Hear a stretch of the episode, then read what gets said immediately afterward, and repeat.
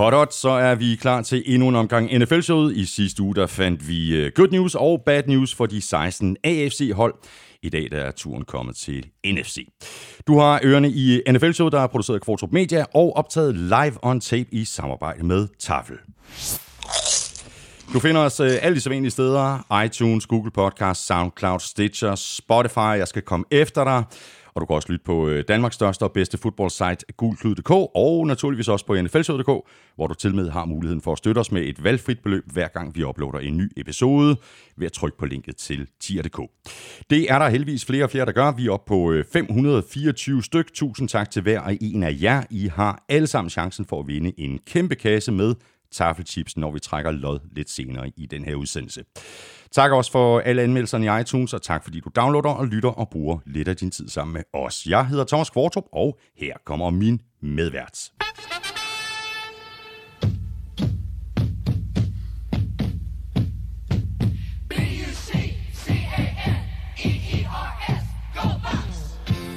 Claus Elming, kan du øh, holde varmen her i øh, studiet? Der er godt nok varmt. Der er varmt. Jeg synes slet ikke, jeg kan genkende den sang her. Nu starter det så med at stave for mig, hvad det var for... Er det den officielle Buccaneers fight song, det, det her? Det tror jeg. Lad os lige høre den.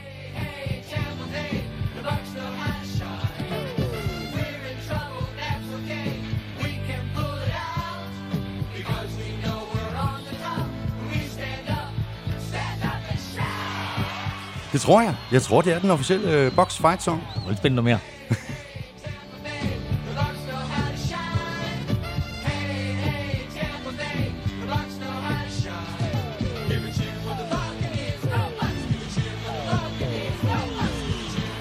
Buccaneers, go Bucks. Cheer for the Buccaneers, go Bucks. Nå, jamen, øh, så har vi også øh, prøvet at spille den. Det har vi Og så kommer mit spørgsmål til dig, som jeg har stillet. Hvorfor?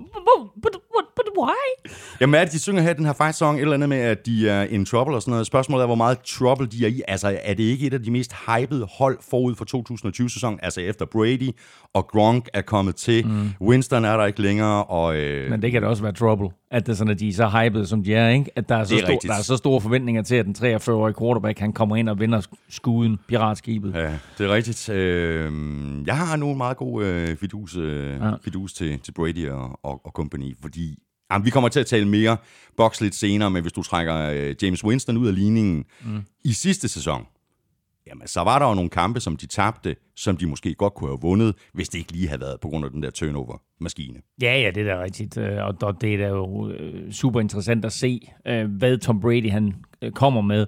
Der har været nogle videoer øh, fra Buccaneers træningslejr, hvor man ser ham kaste til Gronk, og jeg så også et i går, hvor han kalder en video i går, hvor han kaster til Chris Godwin, og det ser bare godt ud. Ja, det gør ikke? Altså, øh, så øh, nu er vi ikke, altså, vi har også talt om lidt om, om hans armstyrke, og, og hvad for et angreb det er, Bruce Arians kommer til at bygge til ham, men, øh, men det bliver rigtig, rigtig spændende. Og så er det mest spændende, som vi også har talt om et par gange i, i NFL-showet her, det er, hvor langt kan Buccaneers komme? Kan, mm. kan de komme i slutspillet? Kan de komme langt i slutspillet? Og kan de eventuelt spille sig i en Super Bowl, som jo skal spilles i Tampa. Ja, exactly. uh, og det er aldrig sket, at et uh, hold har haft hjemmebane i Super Bowl, så uh, der er der forhåbninger i uh, Tampa-området om, at uh, Buccaneers de skal være det første hold.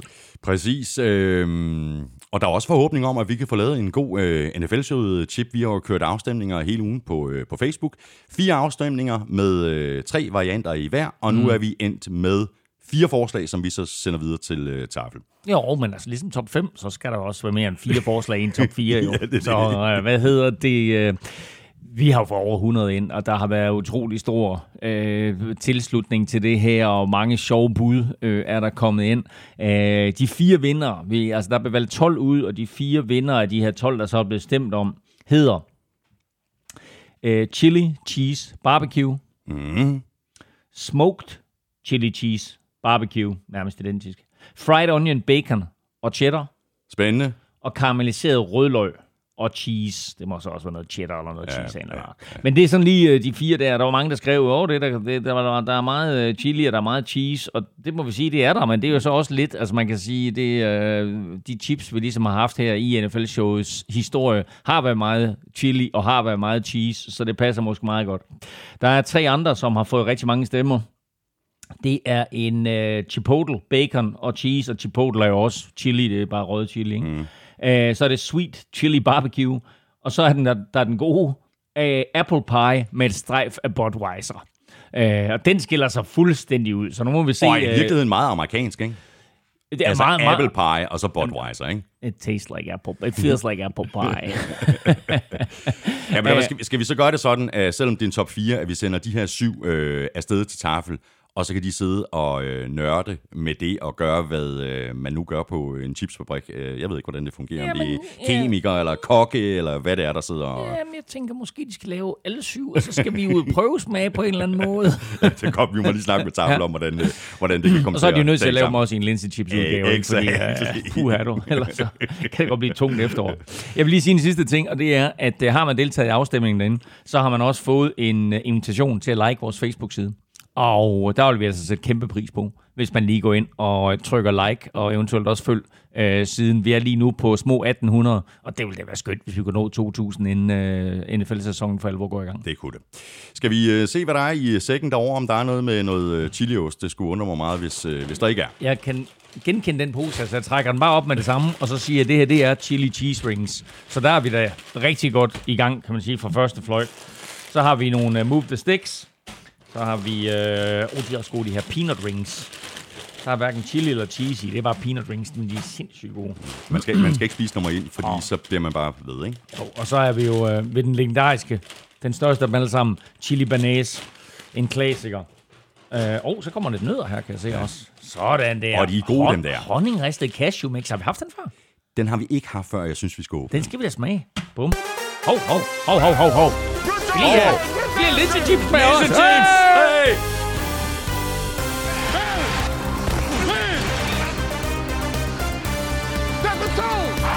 Hvis det ikke var på grund af corona, så ville preseason være gået i gang nu forud for 2020-sæsonen. Det må vi undvære, men heldigvis ser det ud til, at der er styr på situationen i ligaen, hvor holdene nu træner for fuld skrue.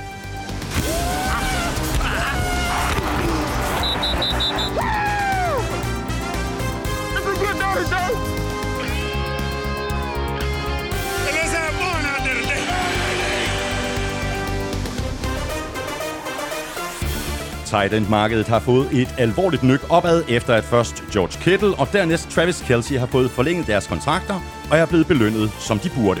Og så er Alex Smith tilbage fra sin alvorlige skade. Jeg hedder Thomas Kvartrup, og med mig har jeg Claus Elming. Give me one now, folks. Give me one. Give me one. Woo!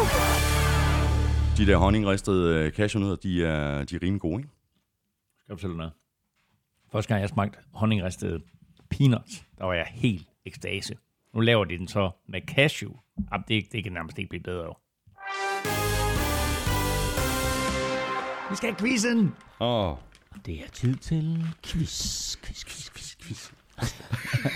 mm, jeg skal også lige smage. De er rigtig gode. Nå, jamen, øh, jeg lægger ud her med et lille quizspørgsmål til dig. Mm. Og det er... Øh, det lyder som følger. Mm-hmm.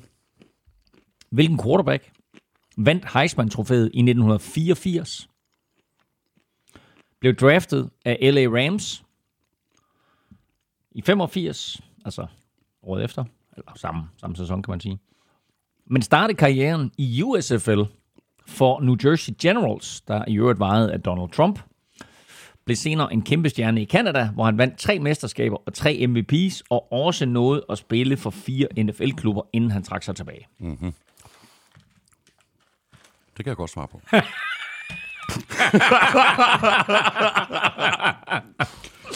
du, du får lige uh, Armstrongs uh, dækquiz her, ikke? Okay. Så med en ny dansk kartoffel på en gaffel, løber det hele i vand, når man tænker på tafel. Kæmpe props til de nye varianter. Tak fordi I har glemt den med koriander. Ingen risiko for smag af fødder. Hvem foreslår linsechips med mega nødder? Får vi måske snart den sæson på skinner? Hvem er den senest draftede Heisman vinder? Altså, spiller ikke, ikke altså ikke Kyler Murray, det er den, ja, ja. den senest Ja, ja. draftede, men hvem er den øh, Heisman Trophy vinder, der er blevet nappet senest i draften? Ja, okay. Der er jo i hvert fald en enkelt undrafted, jo. Jamen, den er blevet draftet. Og der, der er blevet draftet, okay.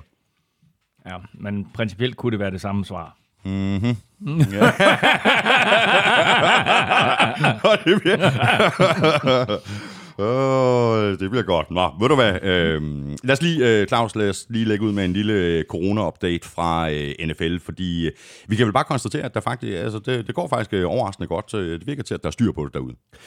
Jamen, øh, altså klubberne er kommet i gang, og øh, har øh, forløbet skåret trupperne ned til 80 mand.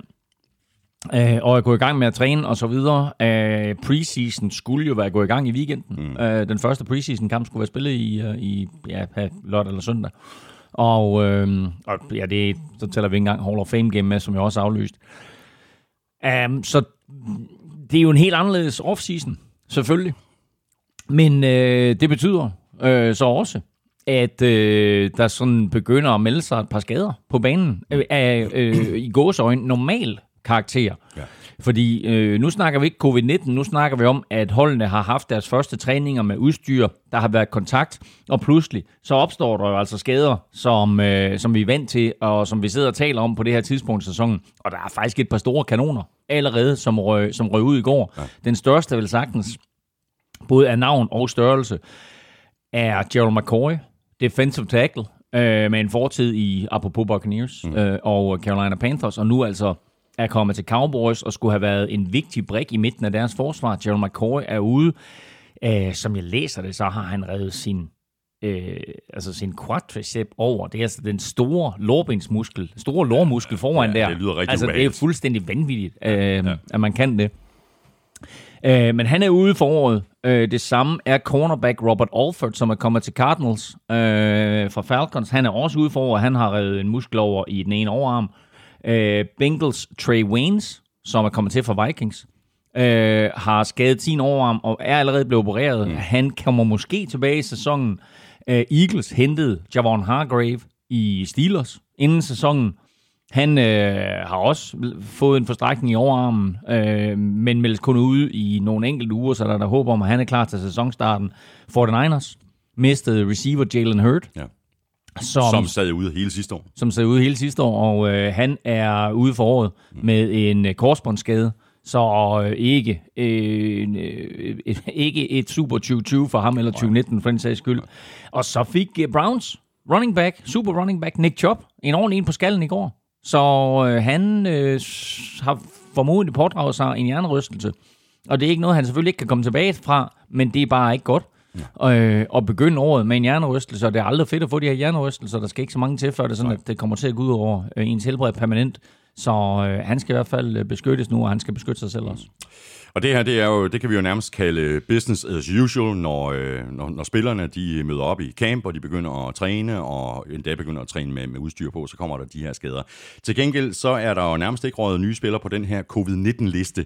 Øh, I hvert fald ikke nogen af de store navne. Til gengæld er der nogle, nogle spillere, der er blevet clearet, altså er, ja, ja. Er, er blevet klar til at spille. Ja, øh, og øh, igen er nogle af de helt store navne der, som var på listen, jamen de er så blevet clearet. Øh, NFL kommer dagligt med en opdatering på, hvordan listen ser ud, og øh, der ryger altså konstant flere af, end der kommer på. Så, øh, og der, som det er lige nu, så er der faktisk ikke sådan nogle superstjerner på den der covid-19-liste, så det ser, det ser rigtig godt ud.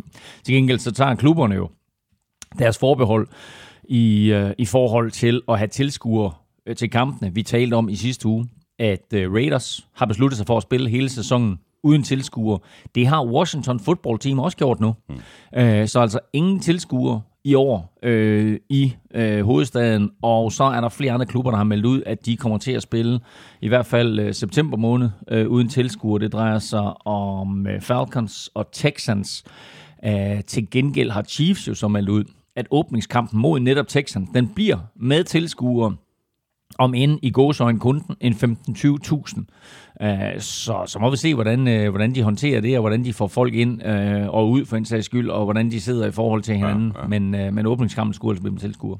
Det er lidt en, en, en anderledes oplevelse sådan at følge med i optakten til den her sæson i forhold til, hvordan det, det plejer at være. Og, altså, det er jo begrænset, hvad der kommer ud øh, fra klubberne, men ikke desto mindre, så bliver der lagt videoer op fra, fra holdene, fra deres, øh, fra deres træninger, og det er jo sådan ligesom det, som vi skal se frem til, fordi det er også begrænset, altså øh, hvor mange journalister, der har adgang til træningerne og så videre, netop på grund af hele det her covid-19-halløj. Og de har alle sammen fået at vide, at de må ikke tweet fra træningerne. Nu bliver øh, reglerne vist gjort lidt lempeligere fra nu af, men, øh, men det er stadigvæk begrænset, hvad der kommer ud direkte fra træningerne, så der er sat restriktioner på for alle journalister sådan så det er NFL og klubberne, der primært bestemmer, hvad der kommer ud, ikke mindst af videomateriale. Um, til gengæld vil jeg så sige, at uh, Game Pass jo, NFL Game Pass jo er oppe at køre, og de har jo på trods af omstændighederne, på trods af den her sæson, der har de jo lavet en uh, ny udgave af Hard Knocks, hvor de jo følger ikke et hold, men to hold. De to LA-hold, som jo selvfølgelig har glædet sig til at øh, uh, indvige deres nye stadion.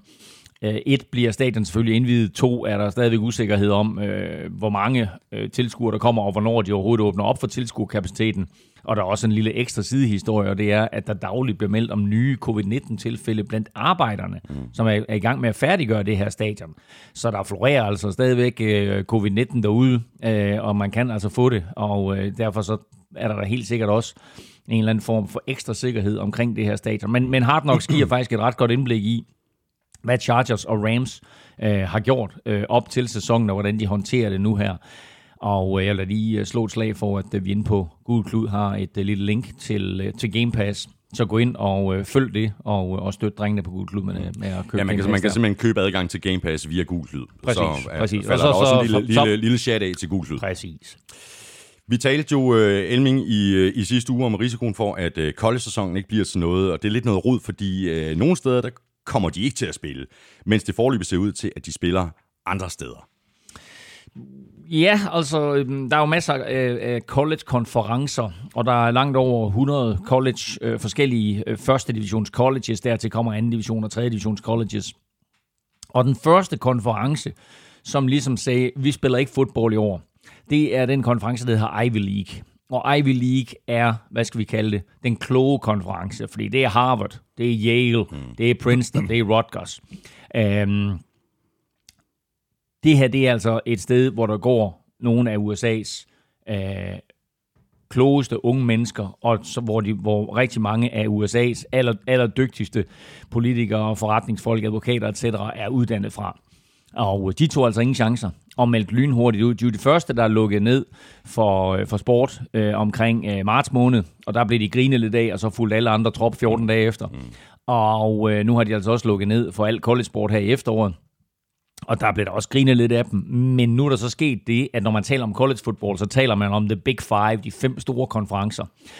Og der har øh, de to konferencer, der hedder Big Ten og Pac-12, allerede meldt ud, at, øh, at de ikke spiller college football her efteråret. Big Ten, det er jo altså skoler som Michigan og Ohio State, som jo altid har det her fantastiske rivalopgør, men det er også en skole som, som Penn State og Minnesota for den sags skyld.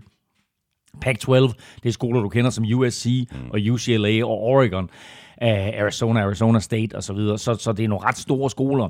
Men de tre andre store konferencer har besluttet sig for, at de spiller fodbold. Det er dem, der hedder ACC, øh, SEC og, og Pac-12, uh, og det vil sige, det er skoler som Alabama og Clemson og LSU, hvor Joe Burrow jo kommer fra, Oklahoma, uh, hvor Kyler Murray kommer fra. Uh, de spiller alle sammen. Så altså utrolig stor uenighed om, ja, hvad der skal gøres.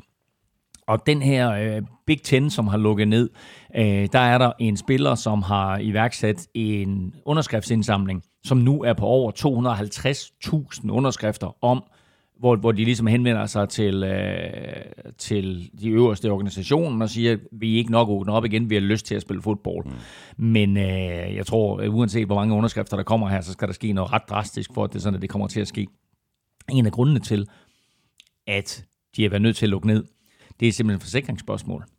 Og det er, at øh, de her spillere, på, og det er omkring 100 spillere på alle hold på college-niveau, de er blevet bedt om at underskrive en erklæring, hvor der sådan, at de siger, at de vil ikke sagsøge skolen, hvis de får covid-19, og de får efterfølgende komplikationer af det. Mm. Uh, og det siger spillerne, det vil de ikke. Og det er også derfor, at der opstår den her situation, som vi talte om i sidste uge, at pludselig så begynder spillerne at organisere sig. Og kan du som altså tage betragtning af, at det er de amatørspillere, de ikke bliver betragtet som ansatte, kan du så bede dem om at underskrive sådan en erklæring, når du egentlig går i skole og egentlig skal spille fodbold for et skolehold. Uh, og uh, så er der et simpelthen forsikringsspørgsmål om, at hvis de ikke skriver under, de så får covid-19, og, og så en af dem her måske får alvorlige hjerte- eller lungekomplikationer efterfølgende, og kan sagsøge skolen for x antal millioner dollars. Er man interesseret i det? Nej, siger skolen. Så i bund og grund, så er helbreds- og sikkerhedsspørgsmål er selvfølgelig vigtigt, men det er også økonomi, det her. Ja, ja. Og man skal bare lægge mærke til, og det er det fuldstændig vanvittigt jo. Hver af de her store skoler, de går altså glip af mellem 100 og 120 millioner dollars ved ikke at spille fodbold i år. Det er altså mere per skole, end Superligaen omsætter for. Ikke? Altså, det er fuldstændig Ja, det vanvittigt det er crazy beløb. tal, det er crazy tal. Altså, det er per skole, det er 100-120 millioner dollars. Så det er mange penge, det drejer sig om her. Og det er mange penge, som bliver kanaliseret ind i skolen, som et går til lønninger og alt muligt andet osv., men også går til at holde andre sportsgrene i gang, som ikke tjener penge. Altså kvinders volleyball, eller noget herrehockey, eller øh, rullestolstart, eller et eller andet. Ikke? Altså, de her sportsgrene, som ikke tjener penge, der er- kommer der altså masser af penge ind for fodbold. Og det bliver en udfordring. Øh, nu bliver der selvfølgelig lukket ned på tværs øh, med, med, med det meste college sport i øh, altså forløbet her fra starten af september, så må vi se, om der bliver åbnet op i løbet af sæsonen igen, men fodbold bliver i hvert fald lukket ned ja. i Big Ten og Pac-12. Og så kommer udfordringen jo så, hvad kommer der til at ske med de her spillere? Mm. Der er nogle spillere, som har glædet sig til at vise sig frem nu her, og havde håb på at, at gøre klar til draften, og øh, måske forbedre deres draft-status. Der er også nogen, du ved, der siger, hey, jeg skal ikke risikere noget, jeg ved, jeg er et første runde pick. Uh, så uh, det er fint med mig, at der bliver lukket ned. Og så er der jo nogle spillere, som jo står, fordi uh, øh, NCAA jo har op for, at man kan skifte skole. Det kunne man ikke før i tiden, uden at få et års karantæne. Men det kan man nu. Uh, så er der jo en chance for, at der er nogle af de her spillere, der siger, jeg skal skulle spille fodbold i år. Jeg skal vise mig frem. Ikke? Kan jeg nå at transfer til en eller anden, anden skole som spiller? i øh, en af de her tre konferencer, som spiller sig. Altså, vi kan se en masse øh, interessante øh, ting ske nu her, ja, fra nu af, og så til og med omkring øh, slut august. Ja, fordi det her, det kan ikke altså andet end at komme til at påvirke øh, næste års øh, draft. Øh, og som jeg tror også, vi talte om det i sidste uge, altså Joe Burrow, han var jo aldrig nogensinde blevet valgt øh, etter øh, i, i draften øh, Joe- i, i år. Hvis Joe, vi, Joe Burrow var gået i 6. 7. runde. Ja, præcis. Ikke? Altså, Så det er super, super vigtigt for nogle af de her spillere, som mm. virkelig skal ud og bevise deres værd, mens måske nogle af de spillere, som er inde på holdenes radar, de kan mere øh, slappe en lille bitte smule af og, og, og sige en OK, men altså, de har allerede øje på mig, ikke? Og så skal man jo så lægge mærke til også, godt nok så har Big Ten og Pac-12 aflyst deres efterårssæsoner, men betyder det, at de stadigvæk spiller mm. i foråret? Og hvis de så spiller i foråret, så får vi altså nogle spillere, der har spillet i efteråret, og nogle spillere, der har spillet i foråret. Hvad gør NFL med draften? De kan som sagt i sidste uge skubbe den til 2. juni, men det er også den sidste dag, så de kan køre den. Uh, men hvad så alle dem, der har spillet i foråret der? Skal de så til at spille i NFL umiddelbart efter? Altså, det bliver, det bliver noget juks. Ja. Så kan vi lige runde nogle øh, mega-kontrakter. Vi kan tage de øh, to tight ends, George Kittle og Travis Kelsey først. Øh, og som øh, forudsagt i NFL-showet for længe siden, der ville George Kittle øh, redefinere og resette det her tight end-marked, der har stået stille i, i mange år, og vel har, i virkeligheden også har ligget på et øh, alt for lavt niveau. Øh, men altså, prisen for Kittle, en femårig kontrakt til 75 millioner, det er mange penge, men ved du, hvad det også er? Det er billigt.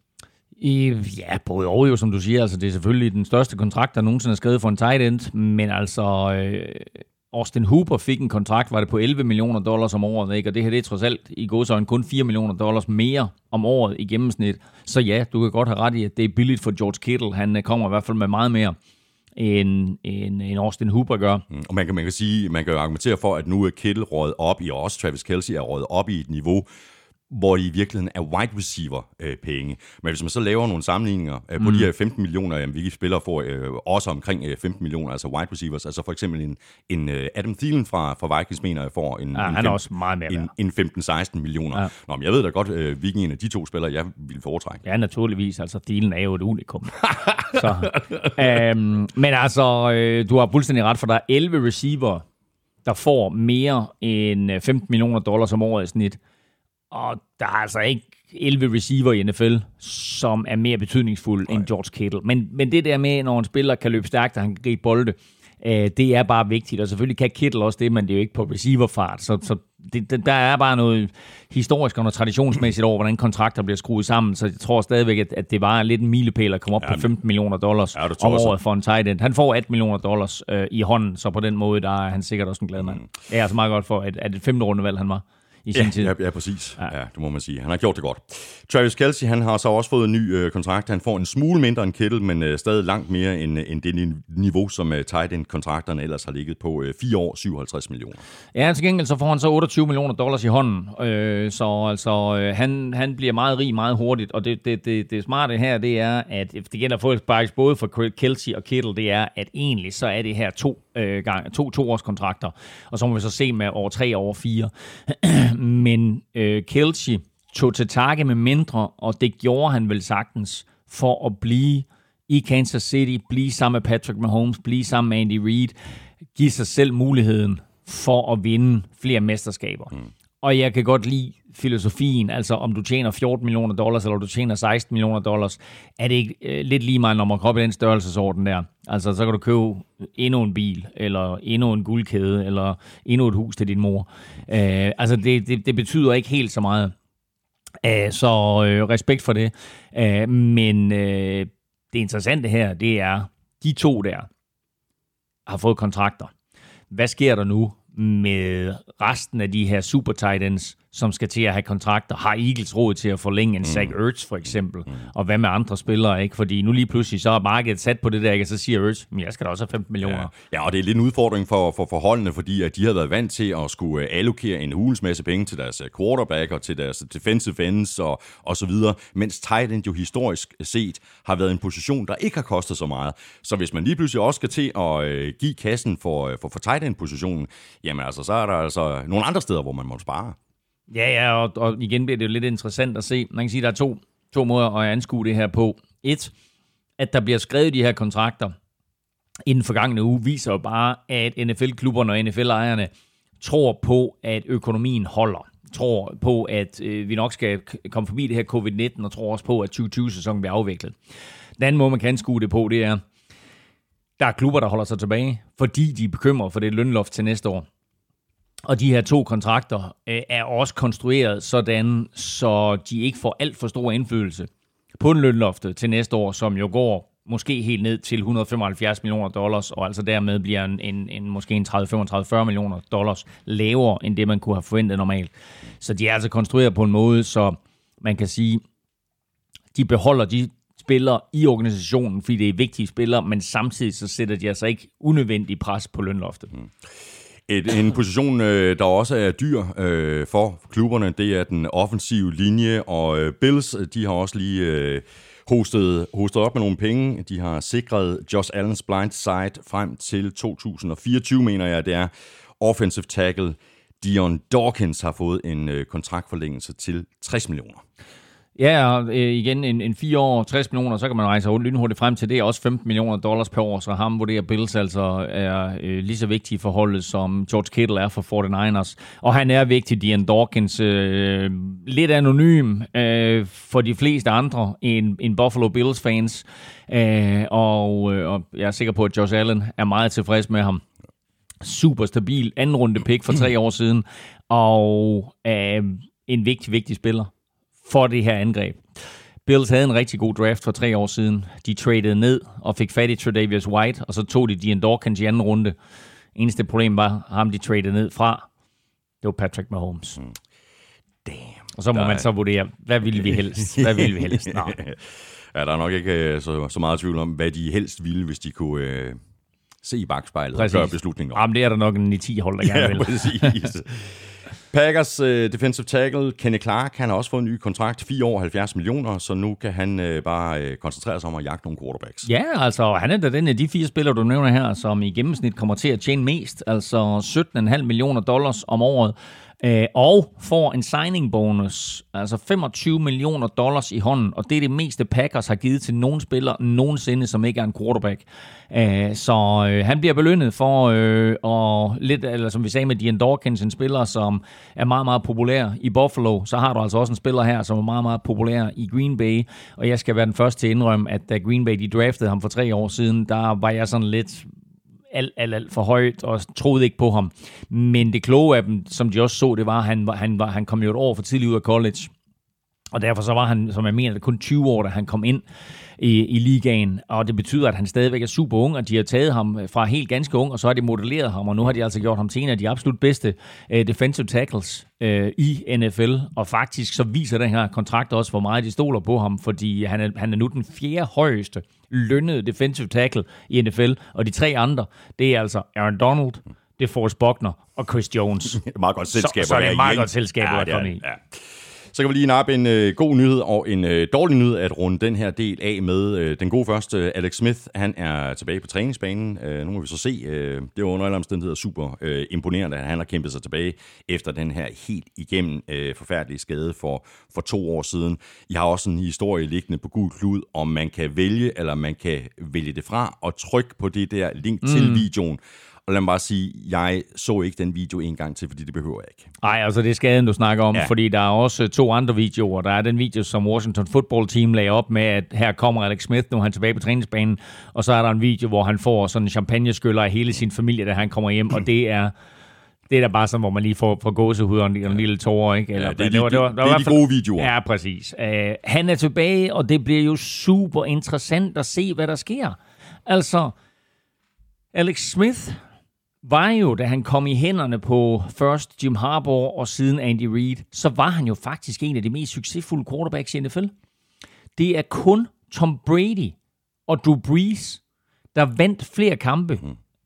end Alex Smith i de sidste otte år, Alex Smith spillede. Prøv lige at tænke over det. Af de sidste otte år inden han skade, der var det kun Tom Brady og Drew Brees, der vandt flere kampe end Alex Smith. Det er altså en vild statistik. Mm. Nu er han tilbage, og så står Dwayne Haskins, og så står der Kyle Allen, som øh, Ron Rivera har taget med sig fra, fra Carolina. Øh, det er altså backup 1 og backup 2. Hvis Alex Smith han bare er i nærheden Ja. af det niveau, han var for, for to år siden, da han blev skadet. Så øh, hvis han... Jeg håber, vi, vi har talt om det flere gange, ikke? Altså, vi håber jo så meget, at han ikke bliver skadet igen, og at, at det her det er en klog beslutning. Altså, jeg kan næsten ikke, Nej, holde, man kan tanken, næsten jeg kan ikke- næsten ikke holde tanken ud Jamen, om at se en forsvarsspiller øh, storme frem mod Alex Smith, og så tænke, nu bliver han taklet. Mm. Hvad sker der? Ja. Øhm, og et, et, et er selvfølgelig... At, Altså, jeg ønsker ham alt godt. ja, og Alex det, om, om det gør vi jo alle sammen. Men, men et, et er det der med, at nogle gange der er det rart lige at få det første hit. Jeg kan altid jeg kan huske, da jeg spillede fodbold, så var, der, så var der nogle kampe, hvor man følte mig jo ikke rigtig med, indtil man enten leverede et hit, eller faktisk noget af det, jeg, altså, jeg ved godt, det lyder mærkeligt og, og lidt sadoagtigt, men jeg kunne faktisk godt lide, lige at få det første hit. Lige blive ramt, og være sådan, nå, det er den måde, vi spiller på, ikke? så er vi klar. Og det kan også godt være, at det er det, Alex Smith han, kan, han, han skal, men det kan også være, at det er sådan, at han lige pludselig bliver lidt skræmt over det, og så siger, shit, de rammer hårdt. Ikke? Altså, oh, du ved, var det bedst for mig, jeg lige tænkte på min familie, jeg har trods alt tjent de penge, jeg skulle og sådan noget. Ikke? Men altså, anyway, han er tilbage nu, og det bliver vildt interessant at se de næste tre uger, fire uger i Redskins træningslejr og se, hvad der sker. Starter Dwayne Haskins fra dag 1, hvilket han formodentlig gør, eller er Alex Smith der? Det var den gode nyhed. Øh, den dårlige nyhed, øh, som vi også lige skal have med, det er Howard Mott. Han er død 78 år gammel, og de fleste kender nok øh, Howard Mott fra tiden hos Colts, hvor han var i, i rigtig mange år. Han har været flere steder øh, rundt omkring. Han har også været i, i Philadelphia Eagles, og øh, når man taler om offensive line coaching, så er han en af de helt store guruer.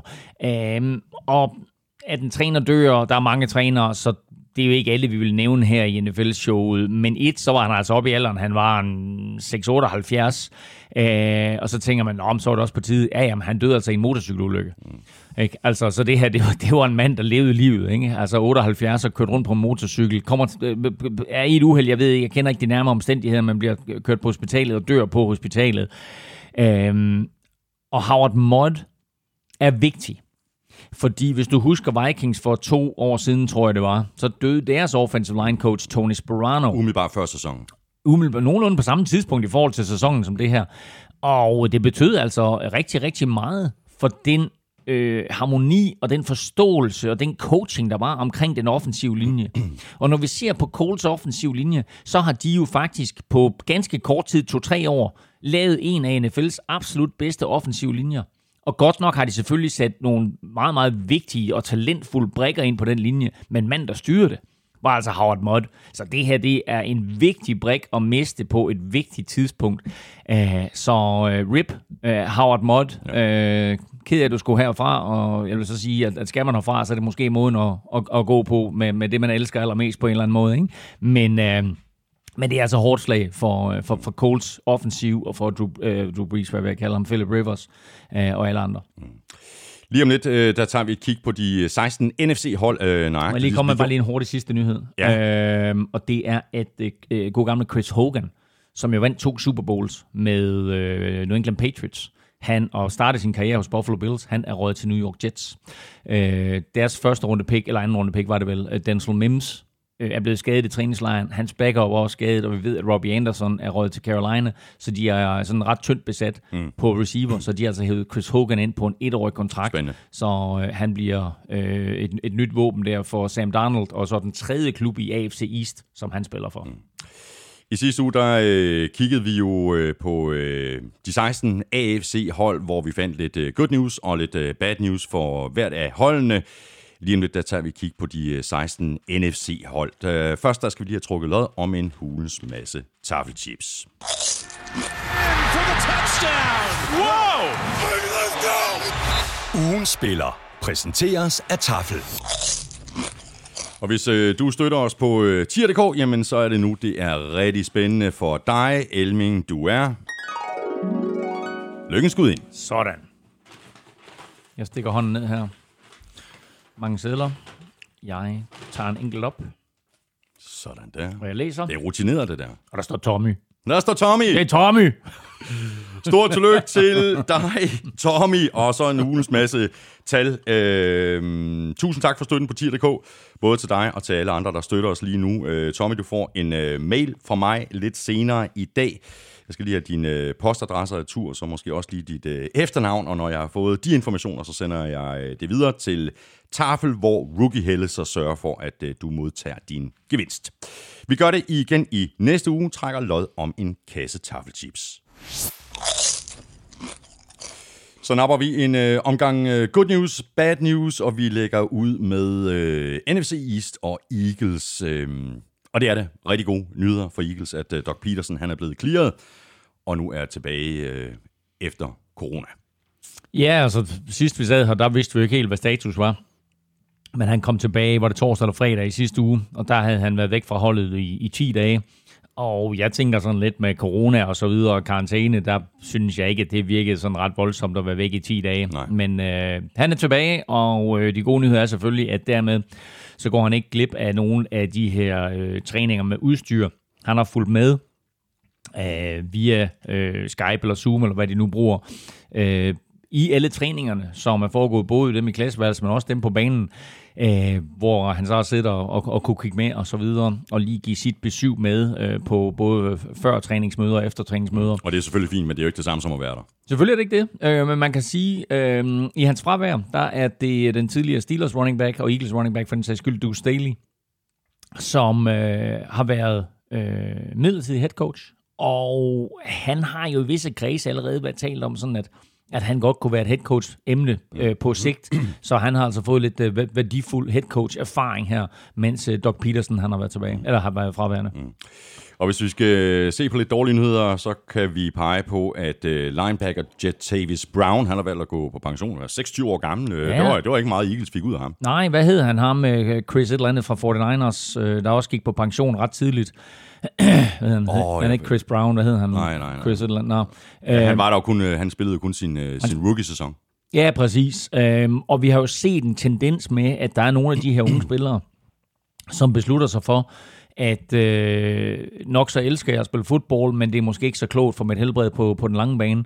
Og øh, Tavis Brown, han trækker sig altså tilbage her i en alder af kun 26. Han blev draftet af Chargers i, hvad er det, tre år siden eller fire år siden, mm, mm. Øhm, og kom til Eagles i marts. Øh, skrev godt nok kun en etårs kontrakt, og, og en lav kontrakt som sådan, altså kun lige over en million dollars, selvfølgelig med nogle forskellige bonusser og sådan noget, ikke? Øhm, men selvom han sådan i, i, i Chargers land i hvert fald var sådan en, en lidt udkendt spiller, perifær spiller, så var han sådan set udset til at blive starter på middle linebacker for Eagles. Så der fjerner du altså lige en, en vigtig brik der, og han skulle også have haft en rolle på, på, på special teams.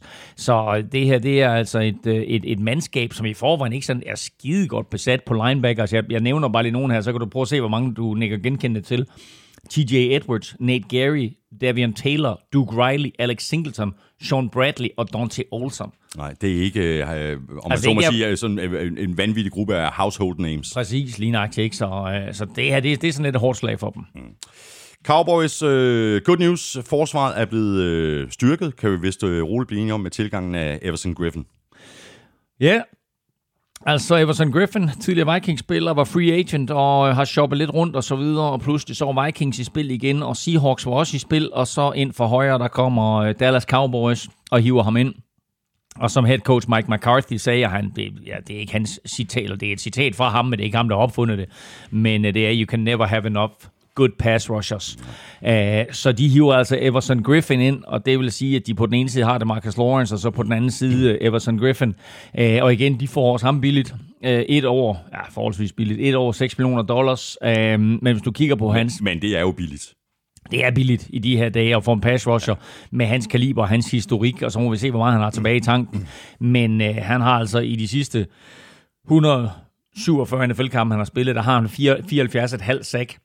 Og i den seneste sæson, der har han altså 9,5 i snit. Øh, så, øh, så han har været rigtig, rigtig god. Øh, og han går så på en linje sammen med det Marcus Lawrence, sammen med Aldon Smith, mm. øh, som jo er kommet til os. Øh, som spændende også, at se, hvordan han ser ud. Spændende ikke? at se, hvordan han ser ud. Øh, og øh, så måske også Randy Gregory, hvis, hvis, hvis, hvis han øh, får lov til at spille i NFL. Han er jo sådan på en eller anden observationsliste i øjeblikket. Øh, og så selvfølgelig lille bad news oven i det her good news, og det var jo, som vi talte om lige før, at John McCoy øh, er blevet skadet. Så altså den her defensive linje fra Cowboys, som så rigtig god ud, og lige at få den der ekstra tilføjelse med Everson Griffin, de får også lige et slag i panden med, øh, med skaden der til, mm. øh, til Joel McCoy. Mm. En anden øh, dårlig nyhed for, for Cowboys, øh, det er vel, at det, det ikke ser så forfærdeligt godt ud i de bagerste gider. Altså, cornerback ser lidt tynd ud, ikke? Jo, men altså, når man, når man kigger på, hvordan man ønsker at, at, at dække op mod kastet, så kan man sige, så er der, så er der to måder, ikke? Den ene, det er at sige, øh, vi dækker alt op, og I kan faktisk, altså, vi har super gode cornerbacks, og vi har super gode safety, så I kan faktisk ikke kaste bolden mod os. Øh, og har man ikke det, så er man nødt til at lægge pres på modstandernes quarterback, og det er jo lidt den filosofi, som det lader til, at Cowboys de har valgt, nemlig ved at hive Everson Griffin ind. Men kigger du på deres cornerbacks, så øh, har de jo mistet Byron Jones, som jo blev lidt sorte i det her spil om, hvor dollars, øh, alle øh, Dallas' dollars, de skulle allokeres, fordi de røg til Dak øh, til dels, øh, og især til Amari Cooper. Uh, og øh, dermed så røg Byron Jones væk, og med Byron Jones væk, der var Dallas jo nødt til at gå ind og, og drafte en corner. Nu tog de godt nok CD Lamb der i første runde receiveren, men så tog de så Trevon Diggs i anden runde, og Trevon Diggs er det helt sikkert en dygtig spiller, som jeg nævnte på gange, jo bruger til Stefan Diggs. Øh, men altså, han er rookie, og NFL-hold har bare en tendens til at køre på rookie cornerbacks, fordi nok er du en dygtig spiller, og nok har du haft succes i college, men det her, det er bare anderledes. Der er bare et andet tempo, og der er nogle andre systemer, der er nogle masser af ting, du skal holde øje med, at ting går bare stærkt. Så øh, hold har altså en tendens til lige at, at køre på de der rookies der. Æh, så den eneste pålidelige cornerback, som Cowboys har, på nuværende tidspunkt, det er øh, Chidobe Awuzi øh, og så har de en god safety duo med, med, med Xavier Woods og Haha Clinton Dix, som er kommet til. Æh, øh, Mike McCarthy og Haha Clinton Dix kender jo hinanden fra, fra Green Bay-tiden, så det var naturligt for ham at hive ind der. Så safety er fint besat, men cornerback er bad news. Mm. Good news for øh, Giants. Øh, de er jo i gang med at bygge et nyt hold op efter æraen med Eli Manning, ny quarterback i Daniel Jones, ny head coach i Joe Judge, nyt system. Synes det ser ud til, at de tager en masse skridt i den rigtige retning. Jeg, jeg tvivler så lidt på, at det kommer til at, at, at slå igennem i år, men retningen er god. Jamen, jeg synes, at der er blevet gjort rigtig, rigtig mange gode ting, og når vi ser på den talentmasse, der er blevet hævet ind til Giants i de sidste par sæsoner her, så er det bare dygtige spillere. Så kan man så sige, jamen altså, at, at tage Saquon Barkley med nummer to, er det, er det for højt? Det ved jeg ikke. Altså, han er trods alt en, en fantastisk spiller. Der er ikke mange running backs, der har gjort det bedre, men altså, running back er bare sådan en position, hvor du nærmest får, øh, får fem for en 10 nede i supermarkedet. Men når du så har de her superstjerner, som du har øh, i, i en Saquon Barkley, i en Ezekiel Elliott, i en øh, Dalvin Cook, jamen altså, så er det også bare et, et, øh, et meget, meget svært våben at dem op for for forsvarerne. Og jeg synes, som du siger, at der er blevet taget rigtig, rigtig mange skridt i den rigtige retning. Joe Judge som ny head coach. Glæder mig meget til at se. Kommer som et, et meget velanskrevet blad fra, fra New England Patriots, så kommer en masse ting, og har allerede taget øh, New York-medierne med storm. Øh, og øh, der mangler selvfølgelig stadigvæk en del brækker, men jeg synes, det er et hold, som lige nu er i en position, hvor de kan spille lige op med alle og det har de ikke været i i de sidste 3-4 år. Der er det sådan noget, man du ved, jamen altså, jeg ved det, som Vikings-fan, når man, skulle, når man så, man havde Giants, så vidste man, fint nok, det er W, ikke? Uh, men, uh, men nu her, der begynder det at blive mere tvivlsomt, uh, og uh, Daniel Jones med et år med under kappen, mm. er det også fint. Mm. En dårlig nyhed, det er selvfølgelig for Giants, at Nate Solder ikke kommer til at spille fodbold i år. Han er jo en af de her 67 spillere, der har trukket sig fra 2020-sæsonen på grund af corona. Ja, altså det er jo ikke skide godt. Øh, de, øh, de bygger en linje, og de investerer i deres linje, og en af de helt store investeringer, som nok også var, var lidt overbetalt, det var selvfølgelig Nate Solder, som kom til fra, fra New England Patriots og fik en kæmpe kontrakt. Da han skrev sin kontrakt, der var den højst betalte offensive lineman i NFL historie, ikke bare i NFL, men i historien. Øh, og han har altså trukket sig, han har valgt at trække sig med, med covid-19, og øh, det betyder så, at de med stor sandsynlighed skal starte en rookie på, øh, på venstre tackle der, og det bliver Matt Pert, som de to i tredje runde i år. Og jeg har ingenting at sige om Matt Pert, enten at de to ham i tredje runde. Mm. Så øh, er vi nået til øh, The Washington Football Team. Øh, alt er jo mere eller mindre blevet vendt på hovedet i Washington. Øh, både holdets navn, øh, hele organisationen. De har den rigtige mand til, til jobbet, øh, umiddelbart, i øh, Ron Rivera. Altså helt sikkert. Jeg, da han blev fyret i Carolina, der var vi jo alle sammen overbevist om, det var bare et spørgsmål om tid, før han fik et nyt job. Fordi han er super dygtig coach. Han har masser af erfaring. en god, god mand, bare sådan generelt, øh, med, med gode lederegenskaber. Og på en eller anden måde, så er han bare voksen. ikke? Altså, du ved, han, han er den der voksne type, der bare skaber noget respekt, og det tror jeg godt, at NFL-hold nogle gange kan have brug for. Nogle af de der unge spillere, der tror, at det er sådan, at okay, jeg er mange millionærer, jeg er en superstjerne osv., så, ikke? så kommer der lige en voksen ind og siger, hey, bend i din snørbånd. Ikke? Altså, og, og, det er bare den type, Ron Rivera han er, og så tror jeg, man stadigvæk på, på en god måde.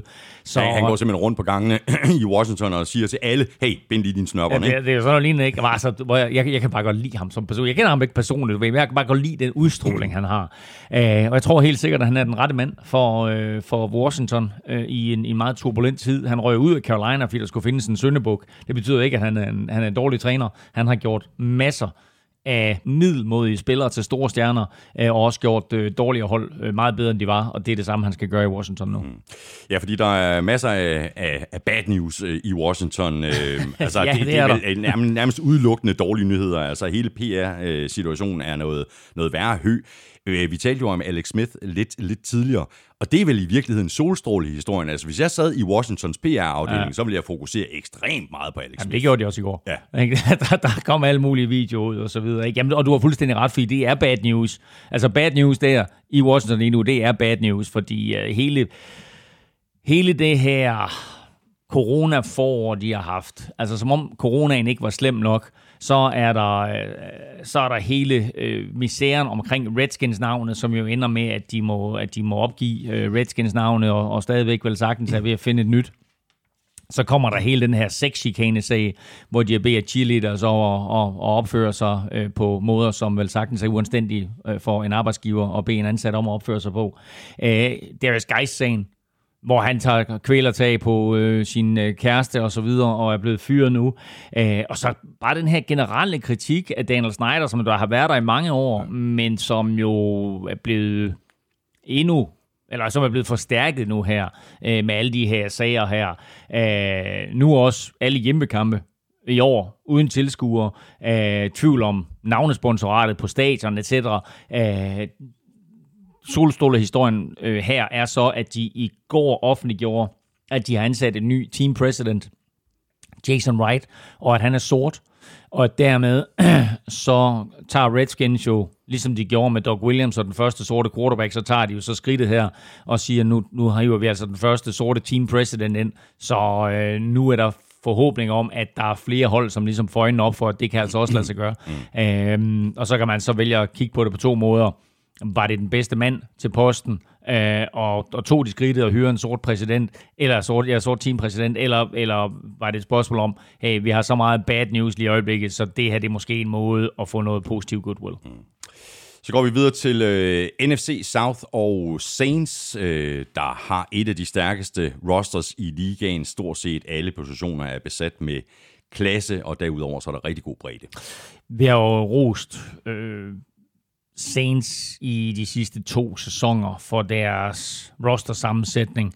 Dygtige spillere på alle positioner, og da vi så talte om draften i år, og vi talte om free agency i år, så kunne vi jo bare se, hvordan de hele tiden bare hæv brækker ind, som for nogens vedkommende var starter, men for de flestes vedkommende bare var luksus backups. Så det mandskab her, hvis du kigger på det spiller for spiller, er det stærkeste, er det stærkest besatte mandskab i hele NFL. Uh, og det her, det skal være året. Nu har de været så tæt på tre år i træk. Mm. Det her, det skal være året, hvor de viser, at også med hensyn til corona, at netop at det er sådan, at fordi de har så stærk en trup, så er de måske bedre i stand til at håndtere, hvis der skulle opstå en eller anden form for smitte på holdet. At den spiller, de sætter ind som backup, fordi en spiller udgår med corona, er bedre end den spiller, du har. Uh, og det kan godt det er jo noget, vi ikke har talt om sådan rigtigt, men det kan godt vise sig at være en vigtig brik i at vinde fodboldkampe i år. Det er, hvor god er dine backups. Nu har vi altid talt om den vigtigste mand på et fodboldhold, er backup quarterbacken. Nu er det bare generelt dine backups. Nu må vi se, hvor, hvor, hvor, hvor slemt det bliver med coronaen, men det kan godt gå hen og blive afgørende, mm. hvor gode dine backups er. Ja, nu siger du, at øh, nu skal det faktisk til at være øh, med det her øh, helt fantastiske mandskab, der har været så tæt på de seneste tre sæsoner. Spørgsmålet er, om vinduet er ved at lukke nu for lige præcis det her hold, altså med Drew Brees i spidsen. Altså, hvor meget har han tilbage? Det kunne vel være de dårlige nyheder, at der er i hvert fald et spørgsmålstegn ud for Brees. Jamen, der er ingen tvivl om det. Altså, vi har jo set det med, med, med flere quarterbacks, hvordan øh, de pludselig falder af på den, når de bliver 40.